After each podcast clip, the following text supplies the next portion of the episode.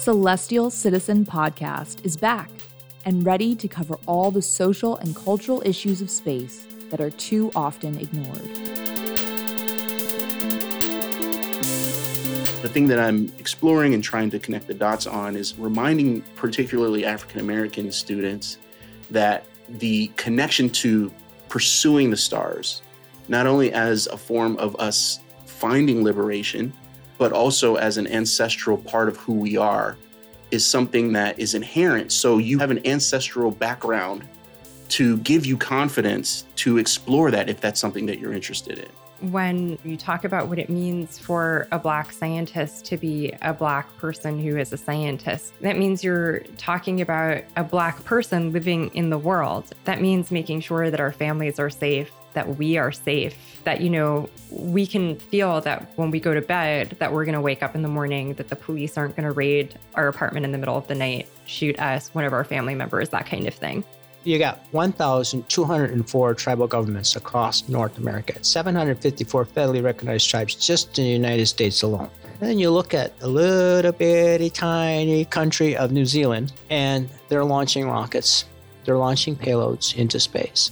The point is, you know, had that oppression not existed, that we would be right there. We'd be right with New Zealand. We're social creatures by learned behavior. If you're too divergent then you don't necessarily fit into the tribe, and you have to fit into the tribe as a mechanism of survival. That's something we've cultivated throughout our ancestry of being humans on this planet. In a lot of ways, we just have to think very differently about our relationship to change and what we are patient with and how we call on ourselves and others to be patient. We can't do that in a silo. We have to do that in community. Space is many things technical challenge, investment opportunity, frontier, but first and foremost, it is a tool for transformation.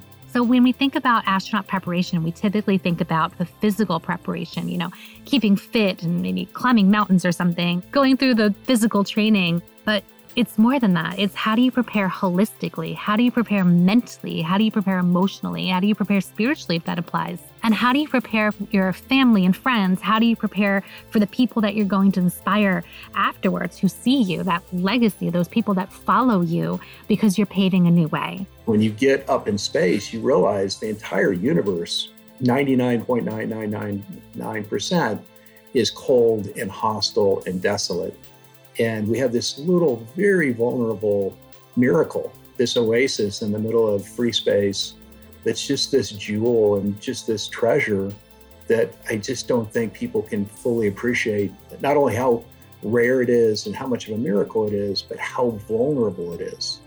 People whose ideas, ideologies, and behavior I don't always agree with are still humans experiencing life. And that becomes a bridge for me to better understand how I can be a better human to them and potentially help them in ways that I probably wasn't willing to when I was just looking at them based on my own preconceived notions of who and why they were.